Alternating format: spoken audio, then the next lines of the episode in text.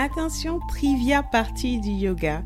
Saviez-vous que le yoga existe depuis plus de 5000 ans? Preuve s'il en fallait que cette activité de convergence du corps et de l'esprit a fait ses preuves et continue de les faire aujourd'hui encore. Dans cet épisode un peu particulier, je suis rejoint par Amélie Château, praticienne de yoga et professeure de yoga Amélie nous a partagé une montagne d'informations, certaines que j'ignorais complètement, quand bien même je pratique le yoga depuis plusieurs années déjà. Euh, qu'est-ce que le yoga? Quels en sont les bienfaits? Quels sont les types de yoga? Et surtout, comment se lancer si jamais on souhaite le faire? Bienvenue chez l'efficientiste, le show de l'efficacité personnelle et professionnelle pour apprendre à faire mieux avec moins. Restez avec nous jusqu'au bout pour cet épisode interview avec Amélie Château. À tout de suite. Cette semaine, une fois n'est pas coutume, je suis rejoint par euh, Amélie Château. Euh, Amélie Château nous rejoint pour nous parler du yoga. Vous me direz, le yoga, mais pourquoi? Quel rapport avec la productivité, avec l'efficacité personnelle et professionnelle? Eh bien, c'est ce que vous allez savoir en écoutant cet épisode et en écoutant avec moi Amélie. Amélie, bienvenue. Merci de nous rejoindre sur cet épisode de l'efficientiste. Amélie, présente-toi un peu, aide euh, mes auditeurs à mieux te connaître, savoir qui tu es. Alors, je m'appelle Amélie Château, je suis coach bien-être et professeur de yoga certifié. J'ai en fait une double activité puisqu'en parallèle, je suis depuis 15 ans maintenant experte dans le domaine de la gestion de contenu en entreprise. Ce sont des activités qui sont complémentaires. Elles me permettent d'aider de façon efficace mes élèves, mes clients, mes clientes, qui sont essentiellement des actifs et particulièrement des femmes, puisque je connais leurs problématiques. Et en tant qu'experte en entreprise, le yoga et le coaching beaucoup de bien-être, de sérénité et je pense plus d'efficacité et de concentration pour mener mes projets au quotidien. Merci beaucoup, Amélie. Et justement, quand tu, quand tu parles de ça, euh, on imagine euh, ces personnes un peu hippies avec euh, des pantalons bouffants et puis la tête dans les nuages. Et là, de par ta double activité, euh, on t'imagine plus, euh, voilà, consultante, euh, bien carrée, bien proprette et tout ça. Et donc, moi, j'ai envie de te poser la question que tout le monde doit se poser certainement. Qu'est-ce qui t'a donné envie de te mettre au yoga et par la suite d'enseigner le yoga? Alors, j'ai rencontré le yoga par hasard. C'était il y a environ six ans. À l'époque, je traversais un événement personnel et je faisais beaucoup de cardio. Donc, euh, je faisais beaucoup de courses à pied pour euh, gérer euh, tout ce que je pouvais ressentir. Et vraiment, un jour, j'ai décidé de, rentrer dans un cours de yoga. C'était pas pour la, la, beauté du yoga, mais c'était de façon pragmatique pour m'étirer après avoir couru. Voilà. Et en fait, c'était un cours de Vinyasa Yoga, donc un yoga plutôt dynamique. Et j'ai eu un, coup de cœur, euh, on peut parler de, révélation. Euh, je me rappelle très bien euh, ce que j'ai pu ressentir en sortant de ce cours, une sensation de bien-être, d'apaisement durable. Et il y a eu clairement un avant et un après ce cours. Ensuite, j'ai pratiqué, pratiqué, et le yoga est vraiment entré dans ma vie et faisait partie de ma vie. Donc, euh, forcément, quand on aime quelque chose, quand on voit que quelque chose nous fait beaucoup de bien, on a envie de partager ça avec ses amis, avec ses proches. Et c'est ce que j'ai fait. Euh, mes proches étaient curieux. J'ai commencé à faire des démonstrations de posture. Et c'est comme ça que je me suis retrouvée à enseigner de façon informelle le yoga. Et donc là, j'ai eu un peu le double effet qui se coule parce que je me suis rendu compte que j'aimais enseigner. Et donc, euh, petit à petit, euh, l'idée a germé de, me former pour enseigner. J'ai prospecté, j'ai repéré une formation qui me plaisait et je suis partie pour six mois à Montpellier me former. C'est une véritable passion et, depuis euh, plus de trois ans maintenant, j'enseigne. Voilà mon histoire avec le yoga qui, n'était pas une évidence, mais la vie fait bien les choses. La vie fait bien les choses et je pense que les plus belles histoires, c'est celles, euh, celles qui nous tombent dessus un peu par hasard. Il faut savoir les attraper au vol, il faut savoir en tirer euh, le, meilleur, euh, le meilleur parti et bah, tu as su le faire avec le yoga et c'est super. Là, on a démarré très vite en parlant du yoga. On, nomme le yoga, on parle de cette chose qu'est le yoga. Si on essayait de décrire un peu ça, je pense que tout le monde a entendu au moins une fois parler du yoga et chacun a un peu son idée ou son, son sa conception de la chose. Comment toi, qui t'es formé sur le yoga, qui pratique le yoga depuis plusieurs années, comment tu décrirais ce qu'est le yoga? Alors, pour revenir à la base, le yoga est né en Inde il y a 5000 ans environ. Donc, euh, c'est assez ancien. Et en réalité, il est connu en Occident depuis 50 ans seulement. Je dirais que c'est une activité qui mêle euh, le sport d'intensité variable grâce à des exercices différentes postures. Avec la relaxation, j'entends les exercices de méditation et des techniques de respiration. Ça, c'est le yoga. Et le yoga est dérivé du sanskrit yuj. Ça s'écrit Y-U-J. Le sanskrit, c'est la langue qui était parlée en Inde quand le yoga est né. Et ça signifie union. Et en fait, le yoga vise à assembler le corps et l'esprit notamment grâce aux postures qu'on appelle asana associées à la respiration qu'on appelle pranayama en sanskrit. Donc c'est vraiment cette idée d'union du corps et de l'esprit. Et ce que je trouve intéressant, comme tu disais, c'est tous les, les, préjugés, les idées reçues qu'il y a autour du, yoga. Et moi, j'aime beaucoup euh, définir le yoga en dégommant un peu ces idées reçues. Donc, euh, j'en entends euh, beaucoup. La principale, c'est, on me dit souvent, euh, non, je ne veux pas faire de yoga parce que je suis raide. Or, il faut savoir que un des principaux bienfaits du yoga, c'est l'assouplissement. Donc, au contraire, si vous êtes raide, pratiquez le yoga. C'est vraiment l'argument numéro un. Voilà. C'est super que tu en parles là parce que euh, moi, je sais, je pratique le yoga depuis plusieurs années aussi, 2017-2018, euh, si ma mémoire est bonne. Et avant de pratiquer le yoga, j'ai entendu énormément d'idées reçues, euh, mais, mais dans de tous les sens, hein, d'un point de vue mécanique, comme tu viens de le dire, je ne peux pas faire de yoga parce mhm. que je ne suis pas souple, mais certaines encore plus profondes, comme euh, des éléments spirituels, pour dire que le yoga, c'est presque une religion, c'est euh, c'est anti, euh, c'est presque anti-chrétien, des choses comme ça. Donc, euh, pour dire, il y a à boire et à manger, parlons un peu de deux, trois autres idées reçues que tu entends dans ta pratique du yoga ou dans ton enseignement du yoga. Bah, justement, ce que tu disais que le yoga, c'est pour les hippies, c'est très intéressant parce qu'effectivement, il y a une dimension spirituelle dans le yoga. Quand on dit c'est l'union du corps et de l'esprit, mais ce n'est pas une secte ou une religion. Donc oui, il y a une dimension spirituelle, plus ou moins présente selon les yogas, les cours, les professeurs, mais on peut tout à fait pratiquer le yoga avec seulement une dimension physique selon le type de yoga. On n'est pas obligé d'intégrer dans sa pratique la dimension spirituelle. Il n'y a aucune obligation pour euh, se renseigner quand on pratique le yoga et écouter son ressenti. Parfait. Et puis, il y a euh, d'autres idées reçues, notamment que le yoga est fait pour les femmes. Le yoga, c'est pour les femmes.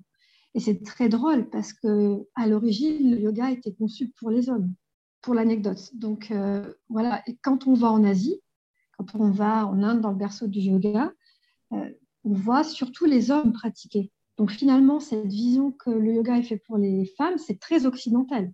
C'est euh, une appropriation occidentale. Mais non, le yoga n'est pas fait que pour les femmes, il est fait pour tous. Et euh, il est pas fait, il est fait pour tous les âges, il est fait pour tous les sexes, il est fait pour tous les niveaux. Donc c'est ça qui est formidable avec le yoga, c'est qu'il y a beaucoup de yoga, il y a énormément de, pratiques. Et je trouve ça euh, formidable parce que finalement, il y a un yoga pour tous. J'en suis convaincue. Un yoga pour tout le monde. Super. Moi, en tout cas, tu m'as, enfin, tu m'as convaincue. J'étais déjà convaincue. Tu m'as convaincue un peu plus. C'est parfait. Et tu viens de dire quelque chose qui m'interpelle parce que euh, euh, pendant plusieurs années, j'ai pratiqué le yoga alors qu'il y a effectivement plusieurs types de yoga. J'ai fait différents types de yoga. Tu as parlé du vinyasa au début, euh, mais il y en a, d'autres. pour quelqu'un qui débute complètement, pour quelqu'un qui, euh, qui veut se lancer peut-être, mais qui est conscient qu'il y a des types de yoga ou bien qui est conscient qu'il a des besoins particuliers, il ne sait pas trop par où, par où démarrer. Est-ce que tu pourrais nous éclairer sur ces types de yoga? Oui, alors les yogas, en théorie, sont plus ou moins accessibles aux débutants, euh, tous. Ce qui va jouer, c'est l'objectif de la pratique selon son intensité, son relaxation, etc. Les yogas qu'on conseille le plus aux débutants, puisque ta question elle était plutôt orientée pour les débutants, mais qui sont aussi les plus connus, euh, tu as le Hatha Yoga. Donc le Hatha Yoga, c'est écrit H-A-T-H-A, c'est un enchaînement de postures que l'on tient longtemps pour se recentrer sur soi. Autre yoga traditionnel, le yoga Ashtanga, qui lui a un rythme très rapide et intense. Donc c'est différent du hatha dans le récité. Le yoga vinyasa que moi je pratique et que j'enseigne beaucoup, c'est un enchaînement dynamique de postures assez cardio. On a aussi plus doux le yin yoga qui est très peu physique mais qui est relaxant et méditatif. Donc c'est un autre type de yoga. on a aussi le yoga Bikram qui se pratique dans une pièce chauffée à 40 degrés. Le yoga Nidra aussi très relaxant, parfait pour les personnes qui sont stressées, les personnes qui souffrent d'insomnie. Et enfin, je citerai le Kundalini Yoga, qui est un yoga spirituel pour se reconnecter à ses émotions. Donc ça, ce sont des types de yoga euh, assez populaires et qui conviennent à des débutants. Vous avez une liste de plusieurs types de yoga. Si vous pensiez que le, yoga n'est pas fait pour vous, c'est tout simplement parce que euh, euh, tel ou tel autre type de yoga n'est peut-être tout simplement pas fait pour vous. Je, pense à euh, quelqu'un qui m'a dit Ah ben non, moi, me mettre dans une posture méditative pendant longtemps, je peux pas, j'ai pas le temps, j'ai pas la patience. Eh ben, il se trouve que c'est une manière de faire. On parlait plus de méditation, on parlait aussi de yoga. C'est une manière de faire, c'est pas la seule. Il y a d'autres types de yoga qui peuvent vous apporter. Chaque type de yoga apporte quelque chose de différent. Et donc, vous pouvez y trouver votre compte si c'est quelque chose qui vous intéresse. Et justement, parlant de quelque chose qui vous intéresse, on est sur l'efficientiste. On parle de productivité, on parle d'efficacité, mais depuis le début, on s'est toujours dit, il ne s'agit pas de, faire le hamster et de courir dans sa roue et d'aller le plus vite possible. Il s'agit d'atteindre des objectifs qu'on s'est fixés de manière consciente, de manière intentionnelle et de manière euh, à être en phase avec nos objectifs de vie personnelle. Et c'est pour ça qu'on parle de yoga, c'est pour ça qu'on a parlé de méditation, c'est pour ça qu'on a parlé de pause il n'y a pas si longtemps que ça. Ça nous ramène à une partie euh, de, notre interview, Amélie, où j'aimerais qu'on puisse partager avec les auditeurs du podcast euh, quelques éléments sur les bienfaits du yoga et en particulier les bienfaits pour notre état d'esprit et notre productivité. Oui, bah, il y a beaucoup de bienfaits, euh, vraiment on a vu qu'il y a beaucoup de types de yoga avec des, bienfaits différents, des, axes différents. Donc, euh, je dirais que principalement, ça apporte de la détente. Ça apporte, on l'a dit, de l'assouplissement, également du renforcement musculaire et on va travailler l'endurance. Donc, euh, c'est assez complet comme activité. Et ce qui est très beau, encore une fois, c'est que tout le monde peut en faire à tout âge et qu'il existe, comme tu l'as dit, une multitude de façons de le pratiquer qui sont plus ou moins intenses, plus ou moins anciennes. Moi, je dirais que c'est une attitude aussi, une philosophie de vie, sans aller vers, vers le cliché des, voilà, des hippies et, des, mangeurs de graines. Euh, je crois que ça apprend le respect. Ça apprend beaucoup le respect à la fin d'un cours, tu as sûrement dû entendre euh, et faire le namasté, le fameux namasté, qui veut dire euh, voilà, le, divin en toi euh, se, recueille devant le divin en moi. Et c'est vraiment cette idée de respect, respect déjà de soi, parce qu'on se fait du bien. On va respecter son corps, respect des autres, que ce soit l'enseignant, que ce soit les, vers les autres élèves. Donc, euh, ça apprend beaucoup le respect. Et du coup, c'est vrai que c'est un tout. On va aussi respecter euh, la nature, les animaux. Et je pense que c'est pour ça qu'il y a une grande partie des, des, pratiquants qui sont véganes, mais pas que. Hein. Au final, je pense que c'est surtout l'idée qu'il faut prendre soin de soi et manger sainement, etc., qui, qui est le véritable message du yoga. Eh bien, merci beaucoup, Amélie. Moi, je sais en tout cas que euh, en, matière de, pratique du yoga, et alors je pratique beaucoup le yoga quand j'essaie de, me délier, on va dire, parce que comme beaucoup de gens aujourd'hui, euh, euh, c'est beaucoup de télétravail, beaucoup de postures assises, beaucoup moins de marche et de mouvement. Et donc, j'essaie de faire d'une pierre deux coups en ayant un, yoga ou une pratique du yoga qui va aider à délier les joints, entre guillemets. Mm-hmm. Et en même temps, au début de chaque, euh, de chaque euh, session, il y a toujours cette, euh, cette phase, on va dire, d'annonce de, ses intentions. Et ça, finalement, comme tu dis, hein, c'est cette partie où, sans pour autant être trop, trop spirituel, ou en tout cas sans pour autant suivre une doctrine spirituelle identifiée, le seul fait de poser une intention pour moi-même, pour ma pratique, pour ma journée, c'est quelque chose qui va permettre de me suivre tout au long de la journée ou tout au long de la période. Et donc, forcément, ça me rend plus intentionnel dans non seulement la pratique du yoga à l'instant T, les 15, 20 minutes, une heure, mais le reste de la journée qui va s'en suivre parce que c'est un moment où tu t'es posé sur, recentré sur toi-même, et ça, je pense que ça n'a pas de prix. Il y a un, bienfait direct sur la productivité, sur le focus qu'on va pouvoir avoir après sa séance, tout simplement parce qu'on a pu, un, se recentrer sur soi-même, deux, lâcher prise avec tout le reste. Et une fois qu'on a fini sa session, si on, l'a bien faite, si on a été à l'écoute de son corps, ben, on a la possibilité d'être plus focus et plus, euh, plus centré, on va dire. En tout cas, c'est l'effet que ça me fait et j'espère que ça vous le fera aussi. Exactement, c'est très important euh, cette notion d'intention. Moi, je sais que quand je, j'enseigne le yoga, je demande toujours à mes élèves en début de séance de poser cette intention qu'on appelle sankalpa, une intention pour eux. Ça peut être quelque chose de très simple, comme euh, je prends du temps pour moi, je décide que je respire en pleine conscience, mais ça peut être aussi une intention pour les autres ou pour le monde. Et c'est important parce que ça va être un fil rouge au long de la pratique. Comme tu dis, ça va permettre de rester euh, focus et d'être concentré. C'est super que tu parles de les éléments clés de, ben, des sessions et des cours que tu enseignes. Dis-nous un peu comment se déroule un cours de yoga avec toi, dans les chaussures d'un apprenant avec Amélie. À quoi ça ressemble? Alors, je pense que chaque enseignant a, a sa façon de faire. Euh, pour ma part, effectivement, les cours durent euh, environ une heure ou un peu plus, ça dépend. Mais je cours un échauffement avec des exercices de respiration et des étirements. Ensuite, en seconde partie, je vais enchaîner sur les postures qu'on appelle les asanas. Et euh, je vais les proposer de façon de plus en plus dynamique. On va aller de plus en plus dans une certaine complexité. Ensuite, on va faire des contre-postures dans la troisième partie du cours pour euh, se détendre après avoir fait euh, les asanas. Et je termine toujours par une relaxation finale dans la fameuse posture euh, du savasana, la posture de, relaxation par excellence. Et ça peut être simplement proposé à mes élèves de s'allonger ou alors ça peut être une méditation guidée. Voilà, en tout cas, l'idée, c'est de se détendre pour terminer le cours.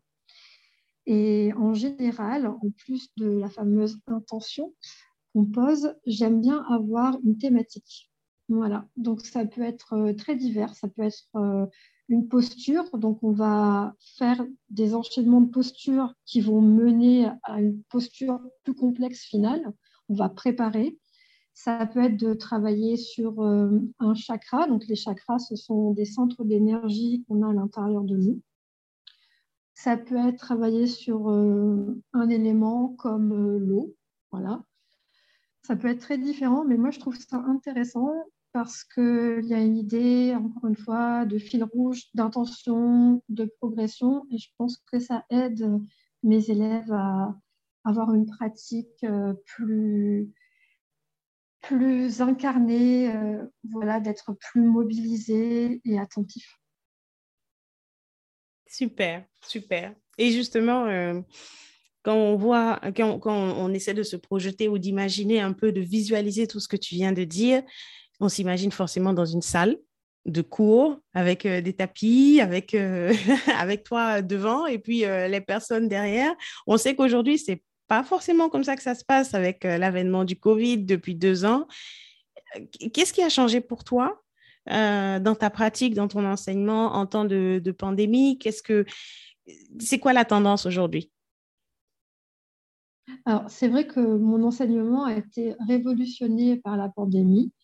Très clairement, avant le premier confinement de mars 2020, je n'avais jamais donné de cours en ligne. Donc, ça a été euh, une adaptation en toute franchise, mais euh, j'avais à cœur de soutenir mes élèves, euh, de leur apporter de, de, la sérénité dans cette période. Donc, je me suis mise au cours en ligne.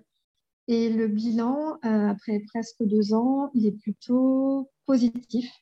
Alors, je ne te cache pas en toute transparence que je préfère donner des cours en physique parce que j'aime le fait d'accompagner, de pouvoir euh, corriger. Voilà, c'est différent et j'aime beaucoup euh, cet aspect euh, contact direct, mais je trouve que c'est très bien, les cours en ligne. déjà, à titre personnel, j'ai pu garder pendant les confinements le lien avec mes élèves euh, j'y vois beaucoup d'avantages, notamment le fait qu'on puisse pratiquer depuis le confort de son intérieur, ce qui est non négligeable. On économise en temps de transport, donc on gagne du temps et de l'énergie quand on pratique en ligne. Autre chose, c'est que pour les personnes qui sont de nature plutôt réservées et les débutants euh, qui peuvent craindre le regard des autres, c'est intéressant de pratiquer en ligne et puis, ce que j'ai trouvé formidable, c'est l'abolition des frontières. Euh, en tant qu'enseignante, euh, moi, je voulais me former avec des enseignants euh, du monde entier, mais j'étais freinée par la distance, très clairement. Et donc, avec le confinement, avec la pandémie, j'ai pu bénéficier d'enseignements en ligne et j'ai pu avoir de formidables opportunités. Donc, j'ai trouvé ça magnifique. Et ça vaut aussi pour les élèves d'ailleurs, pas pour les enseignants. Voilà, donc du positif. Après, après il faut savoir qu'il y a des limites. Pour moi, cet enseignement à distance a des limites. Par exemple, on ne peut pas enseigner n'importe quelle posture. Certaines postures, elles vont demander d'accompagner particulièrement les élèves. Je pense aux inversions, qui sont des postures euh, qui se pratiquent la tête en bas. Donc, il faut assister pour des questions de sécurité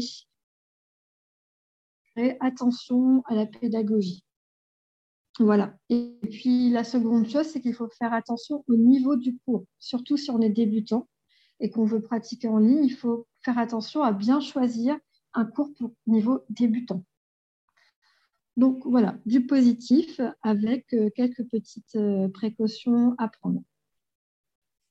Merci Amélie. Ça, c'est tellement important. Euh, la dernière chose que tu viens de dire, la, notion de niveau et euh, faire attention, faire attention à soi, c'est quand même le message clé euh, du yoga. Moi, je, je, pratique depuis longtemps. Je me suis aussi souvent blessée tout simplement parce que mmh après deux, trois mois, on se dit, allez, je pratique depuis trois ans, ça va, je peux y aller, je peux retourner dans un cours sans forcément faire euh, trop d'échauffement ou bien sans forcément euh, en allant tout de suite au niveau intermédiaire ou au niveau avancé. Ça ne se finit généralement pas bien parce que tout simplement, notre corps, euh, il a cette manière de nous dire, écoute, j'arrête. Et puis c'est tout. C'est ça. C'est ça, et en fait, euh, c'est très important ce que tu dis. C'est vraiment, pour moi, si j'ai un message à faire passer euh, aux débutants, comme vous confirmez d'ailleurs, c'est de toujours s'écouter. Vraiment écouter son corps quand euh, ça commence à devenir douloureux, quand vous sentez que vous êtes fatigué. voilà, il faut savoir s'écouter et dans ce cas-là, se mettre dans une posture de détente, de relaxation, par exemple la posture de l'enfant la posture de l'enfant, c'est euh, se mettre euh, à genoux et, reculer euh, les fessiers vers les talons pour s'étirer. aucun professeur, aucun enseignant de yoga ne vous le reprochera. moi, ça m'arrive encore quand je fais du yoga de me mettre en posture de l'enfant. Mais ça, c'est très, très important parce que sinon, vous pouvez vous blesser. Et dans ce cas-là, bah, vous, détournez complètement du yoga, ce qui, ce qui serait dommage. Donc, il faut vraiment s'écouter. Ça, c'est le message numéro un. Merci Amélie. En tout cas, moi, j'ai tiré un, un grand, grand nombre euh, d'éléments très, très concrets, très actionnables et très utiles de, de cet échange qu'on a eu ensemble. Et euh, pratiquante ou pas, je pense que c'est super important de se rappeler euh, ces, bonnes pratiques, ces gestes, ces messages, et même les types de yoga. J'avoue que je ne les connaissais pas forcément, donc je suis très, très contente. Merci d'avoir partagé toute cette valeur, toute cette information avec nous. Est-ce que tu souhaiterais partager autre chose? Est-ce que tu as un mot de la fin que tu aimerais dire à nos auditeurs? Oui, je voudrais m'adresser euh, particulièrement à ceux qui veulent se lancer, mais qui n'osent pas pour dire que le yoga, euh, c'est très accessible. On l'a vu, il y a plusieurs types de yoga. Euh, il faut peu d'équipement finalement. il faut, ça se pratique pieds nus déjà le yoga. Donc il suffit d'avoir une bouteille d'eau et une tenue confortable. La plupart des lieux où vous pouvez pratiquer le yoga proposent des tapis de yoga. Donc c'est très simple. Faire attention au, au niveau, comme on l'a dit.